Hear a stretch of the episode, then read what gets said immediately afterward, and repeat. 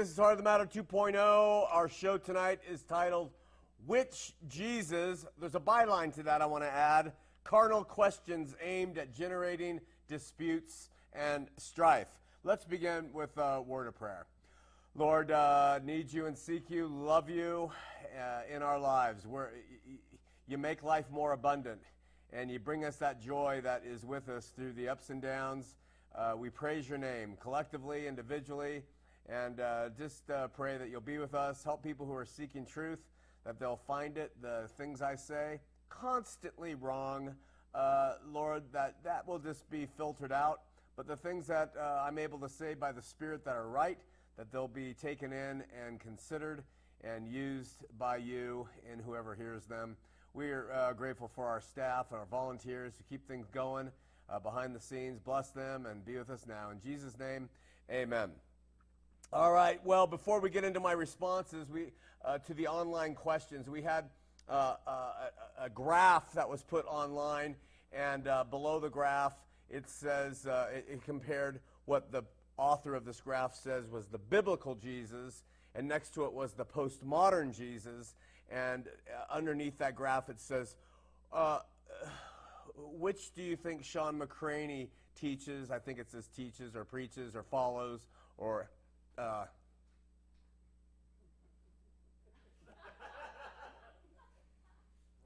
somehow I in inhaled a hair. Got it. That is not part of the presentation. Uh, there's hairs floating around in here. Someone is shedding. Anyway, uh, so we're going to talk about that. But before we do it, I think it's important that I preface something so you can understand why I couch my responses in the following manner. So let's go to the whiteboard, and we're just going to lay something out really quickly, and that is the traditional view of the Bible. We going to this, Dave? We going to you? The traditional view of the Bible is the Old Testament and the New Testament, and that's how most people read it, and we go Genesis through uh, Malachi, and uh, boy, there's the Old Testament, and it's full of the law and the prophets. And then we have the New Testament, and typically people say that's Matthew uh, through Revelation.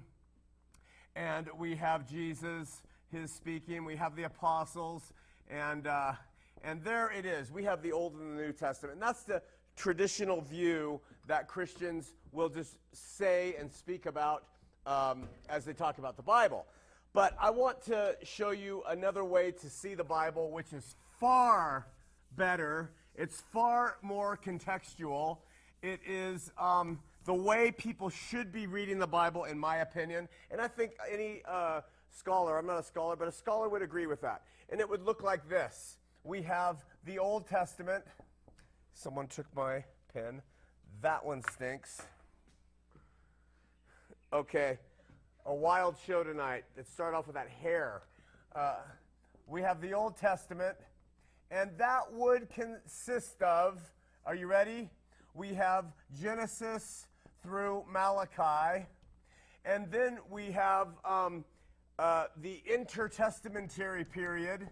That's the four hundred years between what is typically called the Old Testament and the New Testament. Now, that's not part of the Old Testament uh, written, but it is part of the history, Antiochus Epiphanes, and all sorts of stuff that happens during the silent period, when the prophets are silenced, uh, so to speak. And then we open up with more of the Old Testament, and that is Matthew, uh, Mark, Luke, and John, or the Gospels. And then I would suggest we even have more of the Old Testament, and this is up to debate, but it begins, uh, it continues somewhere between Acts one through Acts nine. You might still consider part of the Old Testament simply because it is God working through uh, reaching the nation of Israel without the Gentiles being officially invited. So I would suggest definitely, this one's questionable and can be debated, but this one, the Gospels, is definitely part of the Old Testament. And when Jesus came and was training his apostles and was talking, the things he said are couched in an Old Testament narrative. That is who he came to. If you lose that, then you start messing up of, of how to follow Jesus. When we come to the New Testament, what we have is from about Acts uh, ten through Revelation. And, um, and then once we get that under our belt and we have that New Testament, this was Paul pr- primarily, and it was the other apostles too, but primarily we have Paul reaching out to the Gentiles and telling them to get ready, telling the church to get ready, to prepare, the end is coming. This was Jesus, first John the Baptist, and Jesus saying, uh, prepare and get ready. Remember when John the Baptist, the preparer of the Messiah, came, and the first thing that came out of his mouth uh, was, hey, the axe is laid at the tree. That is, that is uh, Hebraic imagery of saying, the tree's going to be chopped down. Prepare the way for the Lord. It was all a warning here in the Gospels under the Old Testament. And then when Paul starts preaching, his messages are also prepare. The end is on its way. Uh, change, except be prepared. The whole thing. And then we come to what I would say is the fulfill. I don't even know if you spell it with that many L's. Fulfillment. The fulfillments of all of this. It's all completely fulfilled, and that was fulfilled at his promised return. Okay? And at his promised return, there are all sorts of things in the New Testament that tell us what will that will that will include, and that includes that he will write his laws on our hearts and in our minds, and uh, no man will teach his neighbor, for all will know him, and it is a spirit-led church, uh, body, I should say. Uh, uh, Christ came and took the church, on and on and on and on and on. So the fulfillment. So if you start seeing Scripture in that way, it's going to help you understand what I'm about to say now uh, relative to this thing that was posted online about what Jesus I teach. Okay, you guys, do your job. Now, we're going to go to the board in just a second again, and we're going to show you uh, what... Uh, this thing said, what Jesus does Sean McCraney actually support? As we go through it, I want you to recognize a few things as we talk. What the author has done is they've created some kind of, of uh, list about what the postmodern Jesus apparently is looks like, and what the uh, true biblical, that's how they put it, the biblical Jesus looks like. So they've set you up with loaded language, and they say, which one does Sean McCraney uh, uh, teach? As I stated last week, uh, it's loaded language, and it is there to win arguments. It's not there to really discover truth. It's there to pit one side against another. And the person who used this chart, I don't think they're the ones who created it, they're, they're simply Pharisaical. That's what they've done with this chart. And they, they've created this us versus them mentality by using these two sides of Jesus. It's an either or. It, when you read it, you're going to see how either or it is. It's not a little of this and a little of that, reasonably describing Jesus. It's either this or that. It's one or the other, and if you look to anything on this side, then you're not part of that side, et cetera. So let's go to the board and let's look at what the list says. That that person said, uh, the list. That person posted this, and it says that the biblical Jesus, one, born as God Almighty in the flesh, and then warns of sin, judgment, and hell, and commands repentance of sins, gives you salvation, hope, peace, and joy, hated and despised by the world, hates sin and exposes the truth about sin, commands with divine authority, offends the world with the truth, brings division when necessary, preaches God's righteousness, exalts God the Father's will, warns of false signs and wonders, magnifies God's word, demands that emotion, experience, and opinion conform to sound doctrine, and number fourteen, commands you deny yourself and allow Christ to work in you. That is what they call the biblical Jesus. And then on the other side, we have the postmodern Jesus. I'm not going to go to where postmodernism comes from. It's used both in uh, religion, it's used in literature, it's used in architecture, it's used in all sorts of things. But the postmodern Jesus is born as a man who was promoted to deity. Listen to the slanted language. never says anything ne- negative. Never. Anything negative. Uh, disregards repentance of sins. Gives you health, wealth, and happy feelings. Um, loved and accepted by the world. Condones sin and never corrects you of your sins. Gives suggestions instead of commandments. Hates to offend and loves political correctness. Promotes unity and tolerance at all costs. Preaches only on love. Serves your will, not the Father's will. Why that your comes in into this, I don't know why.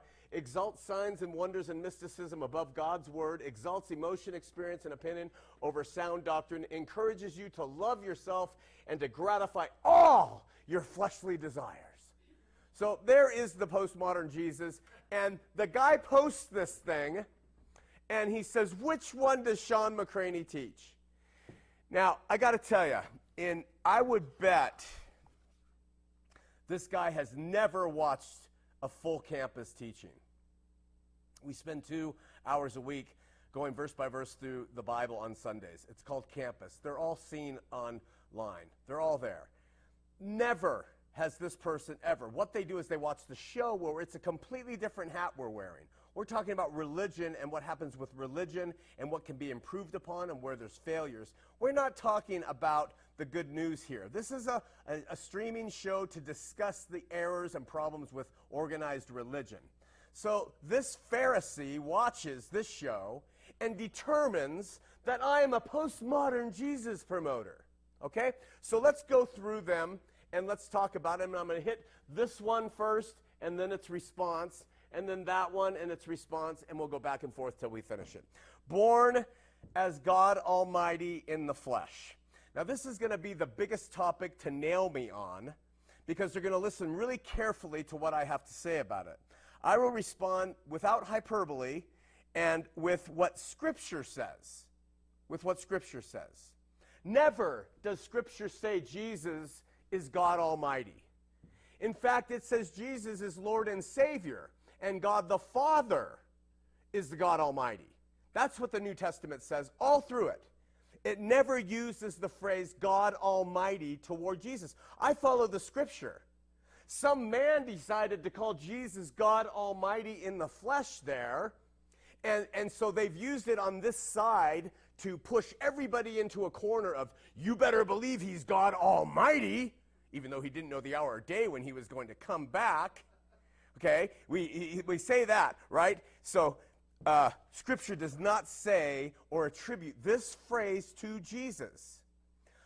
But it does say Jesus is God with us. I believe that. It does say that he was the Word of God made flesh. And the Word was God. I believe that. And it does say that he had the fullness of God in him. I believe that.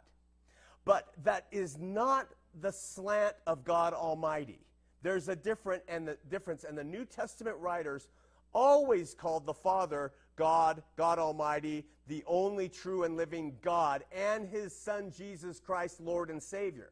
There's a differentiation in Scripture itself. I would say Jesus is the Word of God Almighty, made flesh. That's how I would put it. If that's not satisfactory to you, phenopole. I don't care. Okay? Postmodern Jesus, listen to the slant.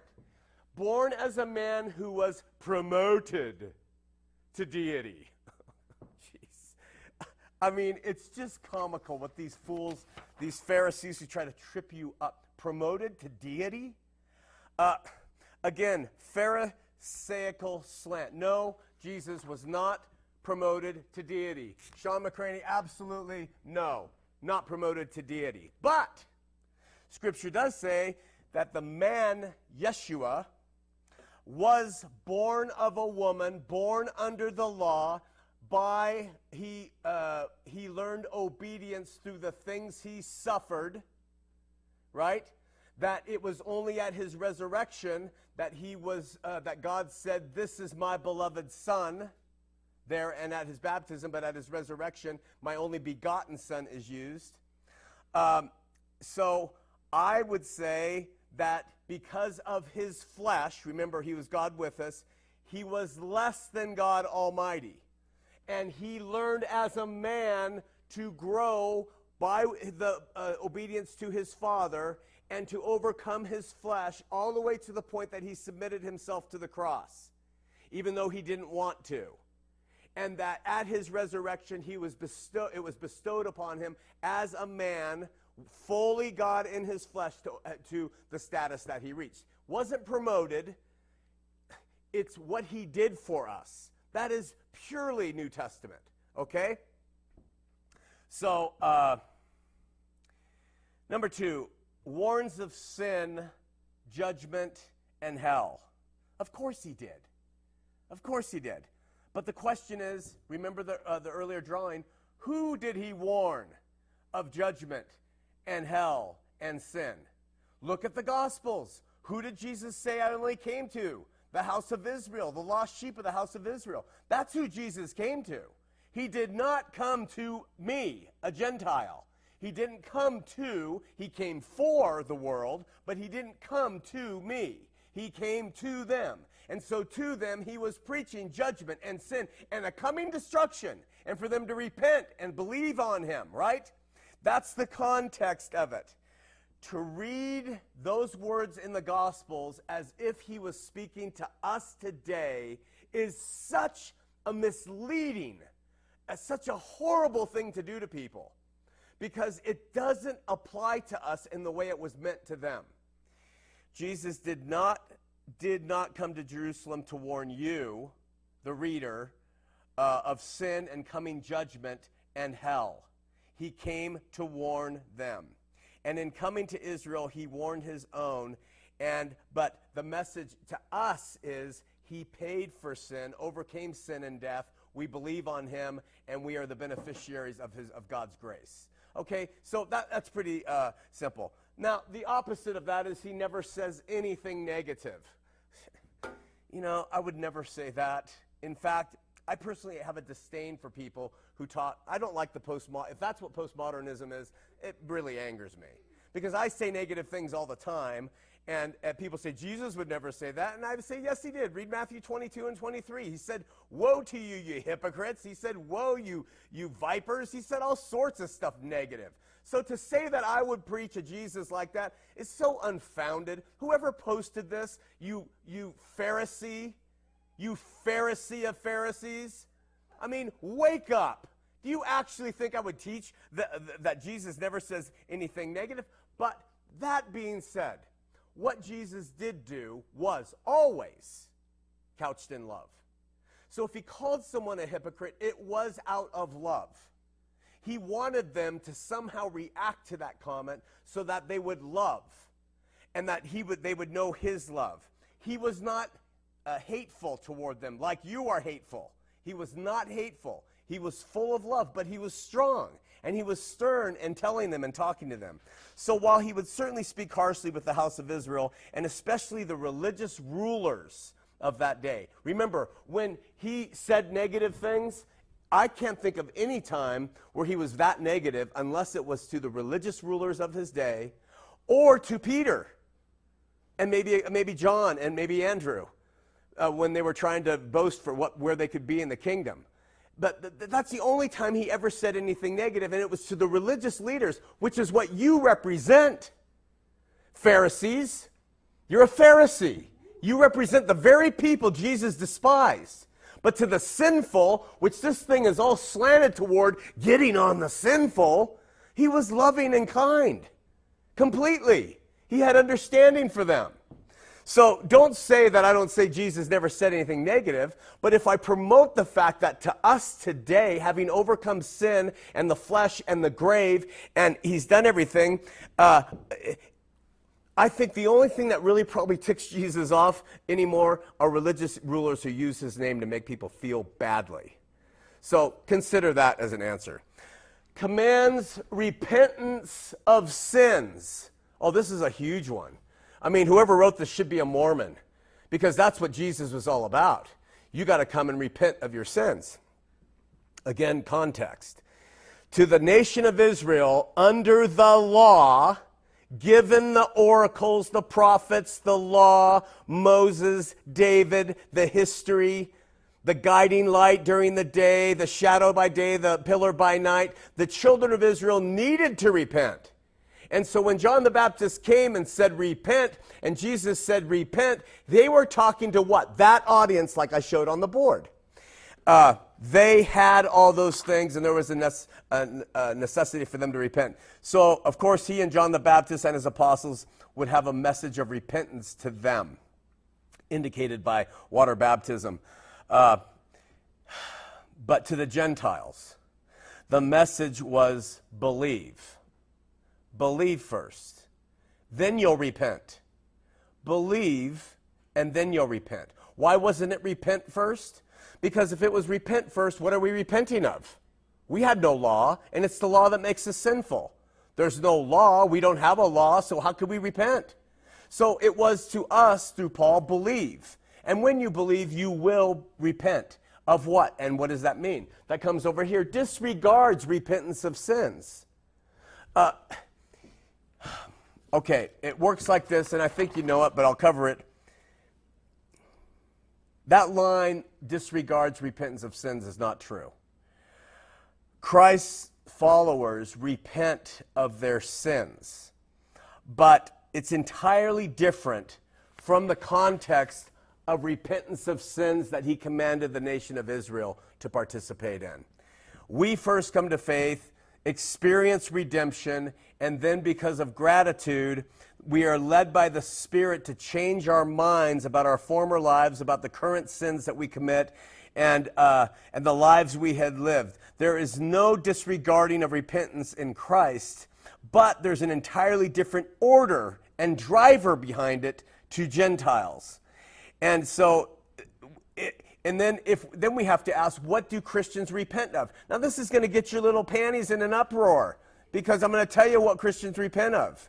It's not sin, which you keep repenting, speaking of in here. Sin has been taken care of. It we have a debt on the ledger, and Christ, bam, stamped it, met, fulfilled, paid, done. So our focus as Christians is not on sin, because we all have it, including you, Pharisees. You have sin too, in your secret little conniving, filthy thoughts. You have sin too. But you see, that's not going to go away. What does go away is our drive toward it by the Spirit. So what we do is when we fail in our flesh and we sin, what happens is we repent for our lacking faith. My neighbor uh, offends me. I get reta- I retaliate to that neighbor. That, then I go and repent. What do I repent of? For not allowing God to manage my neighbor. For not allowing my faith in God to handle all things, to take over. Instead, I stepped in and did it. You see, so we repent for our lack of faith and or our lack of failing to love. I didn't love my neighbor when he offended me. I instead took it out on my neighbor. That's how you're repenting as a Christian. It's not for the sin. It's for the sin of faithlessness and failing to love. All right? The next one gives you salvation, hope, peace, and joy. Duh. Thank you for that. We agree. Uh, but over on this side, it gives you health, wealth, and happy feelings. Who is this? Who is the guy? Who preaches this guy? Health, wealth, and happy feelings. Hey, I have never intimated that Jesus would give anybody health, wealth, or happy feelings. Uh, it's the antithesis to what I stand for when it comes to Christ. So if you ask if I believe that side of it, health, wealth, name it, claim it, blab it, grab it, from Jesus, you're insane. He promised difficulty when you embrace him. And you walk and you bear your cross, and those who suffer with him will be made joint heirs. So don't ever try that one. Number five, hated and despised by the world, will, of course. And so you're already beginning to see, I certainly lean to this side. I lean completely to this side, but with some exceptions, the way it's worded and how they're trying to slant it. And then there are things on this side that should be incorporated, right? So look at the world hates the light. He was the light that came into the world. Why does the world hate the light, Jesus said? Because it loves the darkness more than the light. We like our deeds of darkness more than we like the light. And so we don't love him, the light that came into the world. We love our dark deeds. It's simple. Loved and accepted by the world. That's the opposite over there. Never, never have I ever taught this. But I do believe that all under this loved and accepted by the world. I do believe Scripture when it says uh, every knee will bow and every tongue will confess that Jesus is the Christ. And I believe the other Scripture that says, and no man can confess this but by the Holy Spirit. Meaning it's not just going to be, I've got to confess it. I'm, I'm in hell and I'm going to burn forever. But I got to confess it. Jesus is the Lord, Jesus Christ. Okay, you got it. Go ahead, burn me up. No. It's going to be the Holy Spirit moves that person to say, He's Lord. I give up. I wave the white flag, all right? He's Lord, He's Christ. And I don't think it's going to come through any hell uh, uh, uh, thing. I think it's going to come by the Holy Spirit within them after this life. I will say it. I think that God is always reaching, calling, dragging, moving to bring all, because He's going to have the victory. So you can see so far how on the chart devious minds are at work with their slanted words. And when the person says which Jesus Sean McCraney teaches, it was a classic Pharisaical move.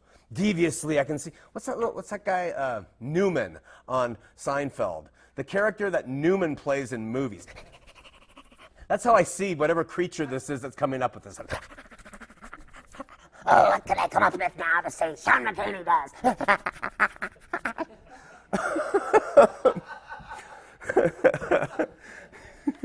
Newman hates sin and exposes the truth about sin. Again, we're looking at slippery words of a Pharisee. Of course, Jesus hates sin. Sin, it is hamartia. It is off the mark. It's, you're missing the target, and the target is God and the glory of God.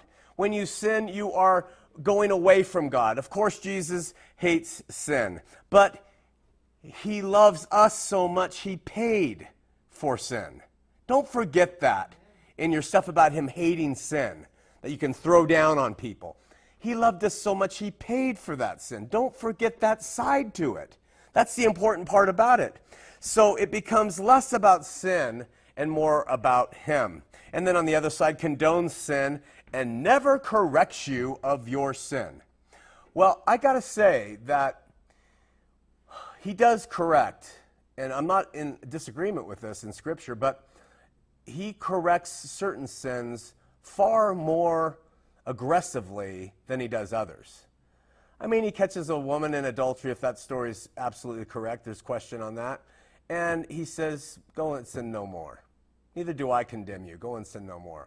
But He spends an entire chapter and a half railing on the religious leaders. He gives us parables about the religious leaders walking along and seeing a Samaritan beaten up, one a Levite, one a priest, and passing on the other side of the road. He tells us a story about a guy in a temple. One was saying, why, I fast and I pay tithes and I do this. And the other one says, woe to me, a sinner. And he says, that second guy goes to heaven more justified than the first.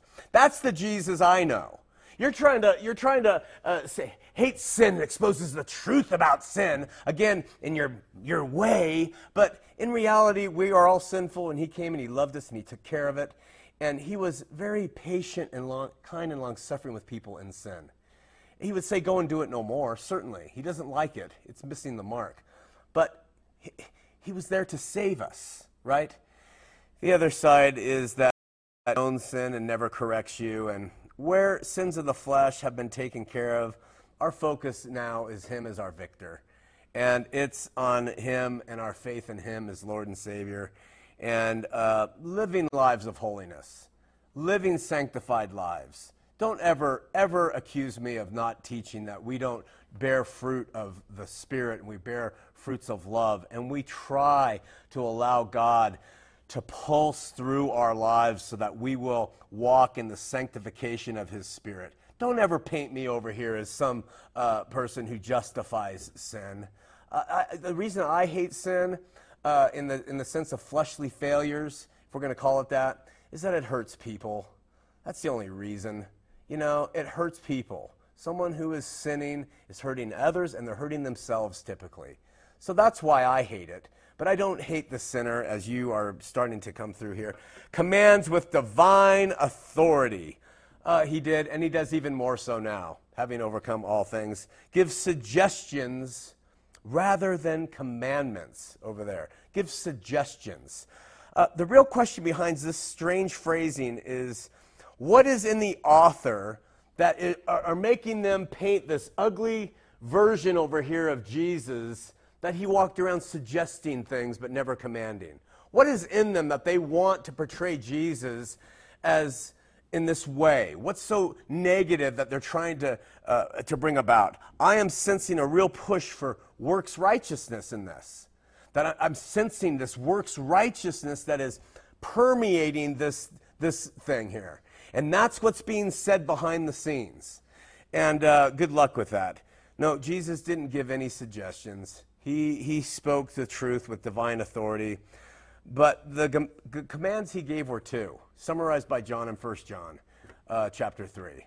Believe on him and love God and each other. Jesus really said, just uh, here, a new commandment I give you, to love each other. You know, so we don't throw that side out about his love. We incorporate that right in over here with all this other stuff. Offends the world with the truth. Of course he did. Just like I offend you, you Pharisaical pigs, with the truth. You can't stand it. And and you sit there and, and you get offended at my words and you call me terrible, and you're yet you're using that, the fact that Jesus offends the world with the truth. You're double-sided. You're hypocrites. You're speaking out of both sides of your mouth. You say, I do. You're doing it more than ever. Hates to offend and loves political correctness. God, again, another agenda here. Look at, uh, we know he he wasn't even political, so I'm not going to even address that. Now, look, listen to this one, number nine. This one is really gets in my craw. Brings, wherever the craw is, brings division when necessary. Ooh, I, ooh, I think division is, I have a concern about this, brother. I am thinking that division is necessary now. In Jesus' name, we must have division. You see, uh, listen to the language th- this this person's using. Brings division when necessary. Uh, why is this important to the writer? What is in them but they want to point out that Jesus brought division? We know there's division in Christ. We know you go to the party and you start talking about Jesus at the punch bowl, that everyone leaves you.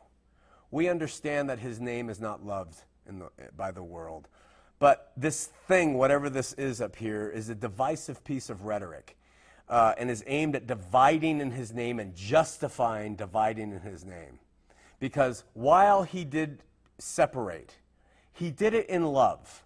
And it was always in order to bring back a person, if that ever happened by him or his apostles. Promotes unity and tolerance at all costs. You got to add that one in there, you see. Again, this is language of those who want to control with rhetorical tools. This thing is aimed at promoting an ideology from the mind of people who hate to love all. They can't stand the idea of having to love all. And so they live in a world that they have justified in their mind in Jesus' name that they can bring divisions when necessary. They can do that because it's necessary to segment that side out and this side out to keep our group pure. Not realizing that the Holy Spirit is in charge. People who love Christ, who have different opinions, they're loved as much by Christ as those who are united in their opinions. And this, this one bugs me the most out of all of them, to tell you the truth, because you can read between the lines. Remember what Paul said in Romans twelve? Do we dis- disregard this? He said, if it's possible, and as much as depends on you, live peaceably with all men. All men. And, and that says so much about the heart of Paul and, and of course, Jesus. Uh, preaches God's righteousness. Of course he did. That's the whole point. He preached God's righteousness to the house of Israel. They said, how can we do it? With God, uh, with man, it's impossible. With God, all things are possible. Look to me. So, of course, he did. Preaches only love. There it is. There's that, there's that fear again. Love. Love. They don't, they don't like that word. We had a Calvinist, five-point Calvinist up here on the stage a few years ago, and we asked him if he loved somebody in the audience, and his response was, I don't know him. Isn't that amazing? that if you don't know somebody, you can't say that you love them. That is the mindset of, and, and this is being propagated, I'm certain, by uh, uh, uh, Pharisaical Calvinists. That's, that's, who, that's who our Pharisees are this day, are the Calvinists, by the way. They are the ones walking about in their robes and picking the rules and making sure they police everybody to make sure everybody's in line with the correct doctrines and words. And if you say, I love Jesus and have been saved, well, that's just not enough. We need to make sure you have the right Jesus and you have the right words, or else, boy, we're just not going to let you into that kingdom, you see. It's a It's a scary, frightening Pharisaical order, these, most of these Calvinists. But having said that, you got to m- make the context. We accept the Calvinists, love them, got to love them, because they're as faulty as we are. It's just the principle of the thing I'm going to speak against, because I don't see it producing the great fruit of love that Christ taught. Uh, exalts God the Father's will, amen. Live the will of the Father perfectly. Totally can't, what are you going to say? Of course he did. Serves your will. Don't know why it says your again. Should say serves, uh, or uh, I guess it's a postmodernist, serves his own will, not the will of the Father. If anyone on earth teaches that Jesus taught that men should serve their own will, run as far away as you can from them. It has never, ever been about the, the human will. It's always been about the will of God. It's preached, it's taught by me constantly. His message was the opposite. Serve God, die to self, not self-will. Anyone who suggests that I teach otherwise is a liar, flat out. Just watch any verse by verse we teach, and even Heart of the Matter. I'd never teach serve your own will. But what maybe is getting mixed here, lines crossed, is that when I meet somebody who says, well, I just don't see Jesus that way. It's one of those hairs, or it's a spider web. Maybe that's what got in my throat. Uh, I just don't understand God that way. And I'm like, oh, okay, let's talk about that. Well, we love you, brother. Maybe they're thinking that's what is happening, is that I'm, I'm saying follow your own will. It's okay, because I say the faith is subjective. You got to understand, though, that I am, I am, God's will is completely objective. He is not some uh, person out there floating around with different ideas. He is completely objective, but we are human and we're learning. So we have patience with people as they differ in their views. I don't agree with most of what people say, but I do understand I've been where they are and they will be where I am, and vice versa, et cetera, et cetera. So that's what I'm talking about. Warns of false signs and wonders, magnifies God's word, number twelve of fourteen, of course he does. No discussion. Exalts signs and wonders and mysticism. Do, do postmodern Christians do that? I, I mean, who are these people? They are freaks. I would like to meet one, to tell you the truth, just to hear them preach this guy. And you'd probably hear me say, well, if that's how you see him, that's your choice, you know? Because it, I'm not going to change people doctrinally. I'm just going to help them through love. So whatever that means, I... I'm the last person to exalt signs and wonders and mysticism, uh, let alone if it's above God's word. Demands that emotion, experience, and opinion conform to sound doctrine. Yeah, I just hate the way that's even written. Demands. Jesus demands that emotion. Stop that crying! Stop it right now! Stop that smiling! No. Demands that emotion. Experience, don't you say you did that, and opinion. Peter, he's out there on the ship with Jesus. I really like these uh, styles of the Syrian ship we're on. Jesus, that is not the proper opinion. You cannot like the Syrian ship. You must love the Bethlehem ship over the Syrian. Okay, I'm sorry. I'm sorry. You, my opinion was wrong.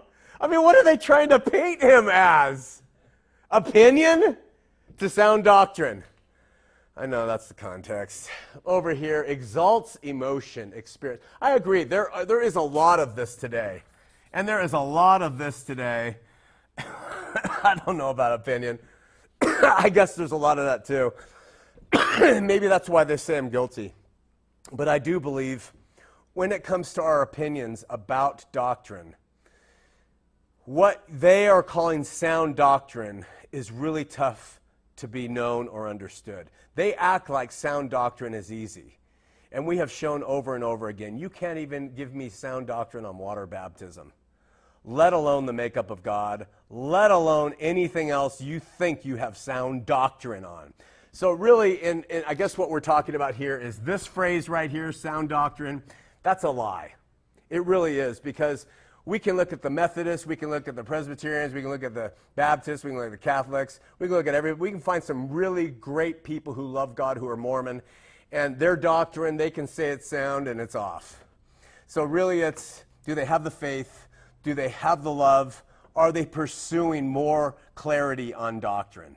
And when you walk around and talk about sound doctrine and police the flock with it, like you do on your blogs and your little websites, and you and you criticize people with your uh, handwriting, your fast little fingers typing so quickly to rip people apart with sound doctrine. You don't possess sound doctrine. You possess unsound love. Commands that you deny yourself and allow Christ to work in you. There couldn't be a more concise description of all we teach. He does command that you die to self, you take up your cross, and that you allow Christ to work in you, Christ to work through you. Um, but again, that word commands is not in harmony with the freedom that God gives all people to do, and that is to choose this day whom they will serve. You, you remember when uh, Jesus was stood over Jerusalem, and he said, "Oh, Jerusalem, Jerusalem, I would have gathered you as a hen gathers her chicks, but you were not, huh, willing. You weren't willing. You wouldn't choose." This group are a bunch of people who think there is no such thing as free choice. That's the God they worship. So that's why they use the word like commands and demands and warns and all the fins and all this stuff, because that's the God they worship. I give them that right. Go ahead. Have at it. Use that God. You know, I think he's a monster. They hate when I say that. That's not the biblical God to me. They put biblical Jesus up here. That's not the biblical Jesus I know. That's not the biblical God I know. The biblical God they describe as a monster in my mind and uh, in my heart. And I will never, ever embrace a God like that. So if he is that God, you're not going to be seeing me after this life. I'm going to be burning somewhere or dissolved somewhere or what, screaming somewhere to your joy. So enjoy those screams, because I cannot understand that God that you're describing. And finally, over on the uh, postmodern Jesus side, encourages you to love yourself and to gratify all your fleshly desires. Uh, I've never read a line more antithetical to Jesus uh, in my entire life, ever. If postmodernists teach such a Christ, I'm at opposite ends of the spectrum. But the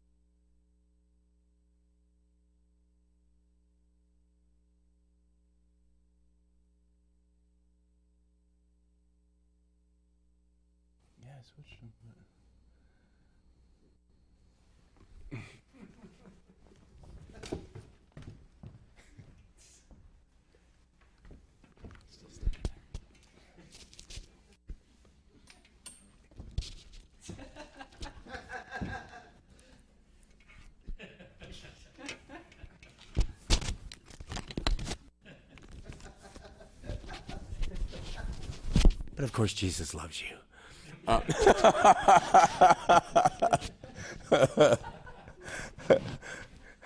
If postmodernists teach this Jesus, uh, you know, I don't know it, I don't follow it, whatever. I'm not a postmodernist. I can honestly say, as anybody who attends campus more than once in their life, a couple times, know that uh, we teach the left side here of Jesus. This is who we teach, but with caveats and without the wordsmithing, and including the love that has been brought to us uh, because of him, and not trying to control others with words uh, who are struggling in this life and are walking a difficult path. And that he's our hope. Remember, he's someone we look to with great hope, because we don't have any in ourselves. And so the message is to those who struggle to be encouraged by him and what he's done for us. The message is one of, of great admiration and gratitude and devotion and worship of Jesus for having come and done what he did, because we can't do it. We cannot overcome our sin by ourselves. And that's the, that's the good news. He came and did it. So all those things are taken into account, But um, I hope that makes it clear. We're going to go to the phone lines, eight oh one, five nine zero, eight four one three, eight oh one, five nine zero, eight four one three. We've got John in Salisbury, Maryland, and we have somebody in Michigan, someone named Edwin. I think that's Delaney's boyfriend. John? No. Edwin? No. John? Yeah, I'm here, Sean. Hey, you're on the air, brother. How you doing, brother? Good, how are you? Good. I discovered your show just, you know, flipping through YouTube and the internet like a month ago, and I just was telling your receptionist or your wife or whoever were answering the phone, dude, you have so much integrity, man. I grew up in the church like you. I'm in my forties, and we almost had identical backgrounds as far as timeline. Wow. And I said, I just wanted to call in and say hi. I didn't really want to argue with your debate, but I, I'm still an active member of the church, but I really just wanted to call in and say, hey, as a Mormon, dude, you, you just have so much integrity. It's just great, dude. Hey, well, that's nice of you. I really appreciate that, my brother. We've changed a lot. I don't know. You're probably watching the shows where we talked mostly about L D S. We've changed a lot from that, but... Uh, any way that we can uh, help and inspire people, we're glad we could do it. Yeah, I, uh, I didn't really know what I was going to say to you, so to be honest with you, I just kind of was just calling and just winging it. But I wanted you to know, you know, I was in and out of the church my whole life. My mom had been taught by the missionaries, and I was a missionary. And, um, you know, so she was a convert, and I was raised in the church. I'm the only boy. But when you were telling me about the forty-year background, it was almost identical. And huh. A lot of the points you bring up about tithing and, you know, how people, you know, schmooze things and, and don't and leave out stuff, like when you were talking about the Hinckley interview and this and that. It's yeah. not that I don't agree with you about a lot of the behaviors, or Smith not saying that he had all these wives. And what I did when I was nineteen is I went out.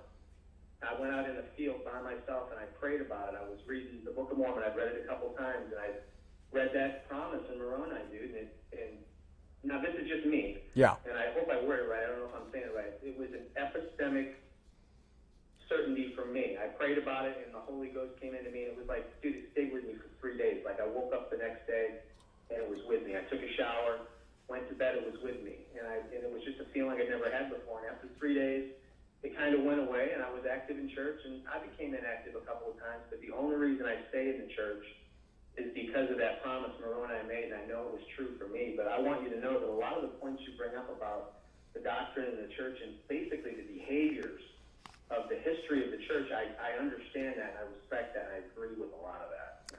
Thanks, John. Hey, listen, you know, um, yeah.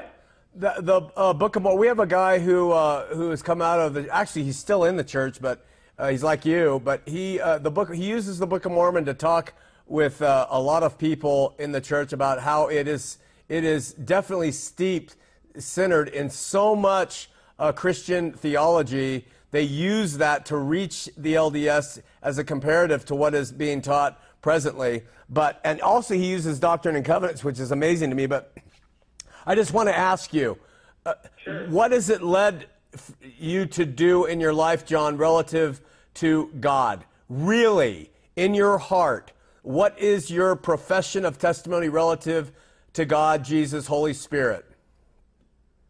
Relative to me personally? Yeah. Mankind, and there's a reason I'm here. There's a purpose I'm here on earth, and he died for my sins. I'm a sinner, man. Huh. I mean, almost everything you said I agree with on there, except the part where I've never heard you talk about the Book of Mormon beyond. I remember a dude saying to you, have you ever read the whole Book of Mormon? And I, correct me if I'm wrong, I think you said you hadn't, and I was like, I was surprised. He grew up in the church. Why didn't he read the Book of Mormon and ask God about the Moroni promise? I was a little baffled about that. You know, that that uh, that statement, I could have been under the influence of something, I don't know, uh, a, bur a, a burrito, because I had read through it many times on the mission okay. and, and other okay. things. So uh, we do, as you continue, if you continue to watch the shows, you'll see where we do a full year covering the Book of Mormon. Dude, I'm going to be watching it. I'm a big fan, but I mainly it was to call you, and, and, and I, I'm embarrassed a little bit because a lot of Latter-day Saints call up and they're so... Uh, They're mean? So rude, dude. It's like, dude, if you want to gain rapport, even have a conversation with somebody, even Matt Flick, I think that was his name, the guy Flick that you had on there, yeah. he would gain a lot more uh, rapport with people if he'd just be respectful when he's talking to people. I felt terrible that you guys had that kind of, you know, kind of that uh, falling away. I was like, dude, Mister Slick, you got to talk to people with respect, man. Yeah, he's he actually, that's his show, and Matt, I would say that, in fact, I have said this to Matt, he's a showman. So when he gets in front of an audience, Matt becomes a different guy. When the lights and cameras are off, he is really a nice guy, I promise you. Oh, that's cool, man. Yeah. I'm glad to hear that. Yeah. Hey, listen, yeah. Really good to meet you, John. There was somebody almost exactly your age that grew up in the church, and I, I, I've watched enough of the shows. I just kind of cherry-picked them, but I'm going to go back through, but I'm definitely going to be watching. Awesome, man. So, really good to meet you, my brother. God bless you. You too. I'll stay in contact in some way, shape, or form. Take care and have a Merry Christmas. Man. You too. Bye-bye. All right, brother. Bye-bye. We're going to Edwin in Roseville, Michigan. Edwin? Hey, John. How are you? Good. How are you? I'm doing well. God bless you, brother. God bless you. Hey, I just wanted to talk about that chart you showed me. Uh, the first two things I was thinking of when I saw it were, you know, I've, I've been watching your show for a long time, uh, and you kind of covered this, but he didn't represent what you teach or believe at all. No. Uh, in fact, even before you were, when you were going after Mormonism more than uh, the modern-day church, that wasn't what you taught either. No. You know? Where, where does that and, come uh, from? I, I, I, I honestly, I, I, all I can see in it is meanness or deception. What, what I see is division. So, so many people are interested in saying, like, you're either a Republican or a Democrat. You're either orthodox or wrong. Yeah. And it, it's just, what I really respect and appreciate about your approach is you're willing to say, I will let other people come up and teach what they believe, and we'll measure it according to the scriptures. Amen. Amen. And I just really appreciate that. So um, I didn't have too much else to say. You guys sent me a book. I wanted to say thank you so much for that. That was very kind of you. Which one was it? Um, it was I was a born-again Mormon, which awesome. I actually asked for. I was I was never a Mormon, but uh, I still learned a lot from it, and awesome. It was a very good read. Well, thanks, my brother. Yeah. Uh, real quick, too, I wanted to say uh, you guys in your ministry have encouraged me in a lot of different ways uh, just to love other Christians that are in different places and to love myself awesome. uh, as I grow in Christ. Uh, I really used to be trying to earn God's love, and now I'm kind of wallowing in it. Wow. And I really appreciate what you guys are doing. Praise God, Edwin. I really appreciate that, my brother. It always helps. I have one question for you. What's up, brother? Where is Roseville relative to Ann Arbor? Ann Arbor, not too far away. I'm actually visiting my grandma tomorrow in Ann Arbor. It's about an hour drive. Are you single by chance? I might be. Good answer. You're a smart Christian man. Well, listen, email me and we'll get to talking, and then maybe I can suddenly get a picture out of you and stuff, and then find out, and then maybe I'll introduce you to my daughter. We'll just have to, I'm just kidding you. Uh, look, look forward to getting to know you, brother. Hey, thank you so much. Keep doing what you're doing. I really appreciate it. Thank you, Edwin. Bye-bye. Bye-bye. That's actually Delaney. She's in the cage right now. Is a, That's a really good sign because her grandfather's name is Ed. That was Edwin. Edwin. Ooh, that's how I work as a father. Mysteries and signs and... I'm just kidding. Uh, let's go to Garrett in yeah, California. Garrett! Hey, speak with them or... Okay, can try... You're on line three? I'm on line sure, one, sister. You. No, you're on line... We're having phone issues. They're crossing. She's drinking again. Is this Garrett? No. Okay. Okay, I not Garrett. I don't know where Garrett is in California. Line one. No phone lines now. Well, wait one second. Listen, you guys, it's easy to be, I know I mock, I know I do faces, voices, and stuff. Bottom line, you guys who came up with this and said it, if I met you, if you came here or I saw you wherever you live, and you said, I'm the guy who did that, I'd put my arm on you and say, let's talk. I am not full of hatred toward you or anybody else. But I do believe you have to, uh, you have to meet things head on. You do have to address them head on. And I know I can be overly aggressive, and I can say things that are insulting and, and harmful. But I mean it, and, and I'm not in any ways likening myself to Jesus, but Jesus did that too. But I believe he was driven by love and a desire to get people to improve. That's one of the reasons I do it. It's also show, you know. So try to remember that. Garrett, I'm going to try one more thing. Is this Garrett? I do believe. Nope. Hold on. This is Charlie. Hold on, Charlie. Is this Garrett? Nope. Charlie, we have two minutes. Go. Okay. Um, I have a question for you, and I just wanted your opinion because I'm certainly getting enough opinions from everybody else, uh, so-called clan. Uh, I have a father-in-law who is passing of cancer, and oh. uh, he is at the point in his life where he wants to take his life.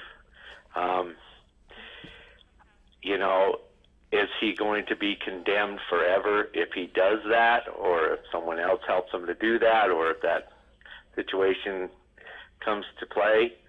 Or is God going to open his arms to him and say, you know, well done, my faithful servant? You know, uh, this is a very difficult subject, because on the one hand, my mind, my mind says that we trust in God and allow him to handle things. But on the other hand, my heart and part of my mind says, well, we keep people alive through medicine and, and oxygen, and, and if we didn't help them, they would die. So we're intervening there. Uh, and I also know of cases firsthand of people who have actually helped take the life of a family member. And uh, I know that they did that out of mercy. And uh, and and so I, I, I, I can't make a, uh, I don't want to make an opinion on the air just because uh, I don't want to influence one way or another. But what I will say is God is loving and merciful, and pain uh, is something he does not like. That's not his product. And everybody must be guided by the Spirit in what they do. And if whatever, if Jack Kevorkian walked in here and he wants to sit and be our brother, he's my brother. I don't, it's, it's, it's a tough thing about this life, Charlie. I pray God's blessings upon you when you try to make that decision on how to handle things. Well, thank you, and that's that's what I'd say also. If God God makes that choice, so be it, and it'll come to pass. But yeah, uh, other than that, yeah, it's a real hard decision. It uh, is. Thank you for your blessing. We appreciate your ministry, Sean. Keep going, my brother. Have a you have a Merry Christmas. Hey, Charlie, what is your uh, dad or father-in-law's name? First name? Uh, Ken. Ken. Ken. We'll, we'll keep him in prayer, my brother. Thank you. I appreciate that. God bless. Bye-bye. Uh, we have the phone lines are all lit up, but I don't know if anybody's on them. Line two. My line two is your line four. There's line two. No. No. No one there. We're out of here. See you next week.